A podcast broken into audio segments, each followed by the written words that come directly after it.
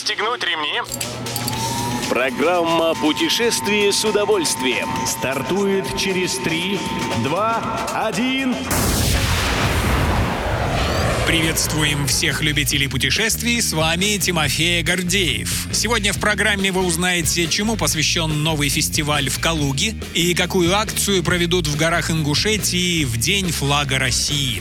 Добро пожаловать! В Калуге премьера нового фестиваля. Горожан и туристов приглашают 18-19 августа к Музею истории космонавтики и инновационному культурному центру, где пройдет международный фестиваль «Космическая еда».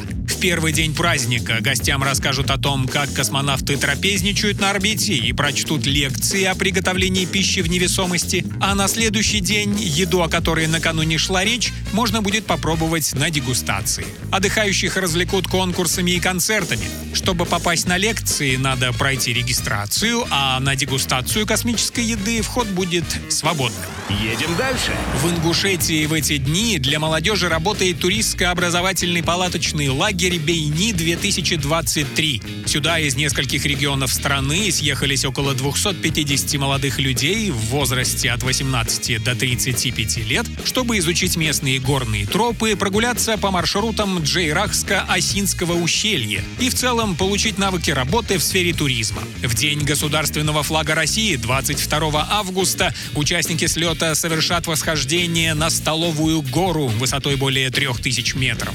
Слет продлится до 24 августа.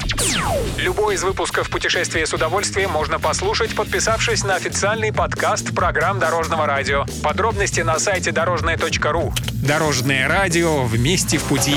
Программа «Путешествие с удовольствием». По будням в 14.30. Только на Дорожном радио.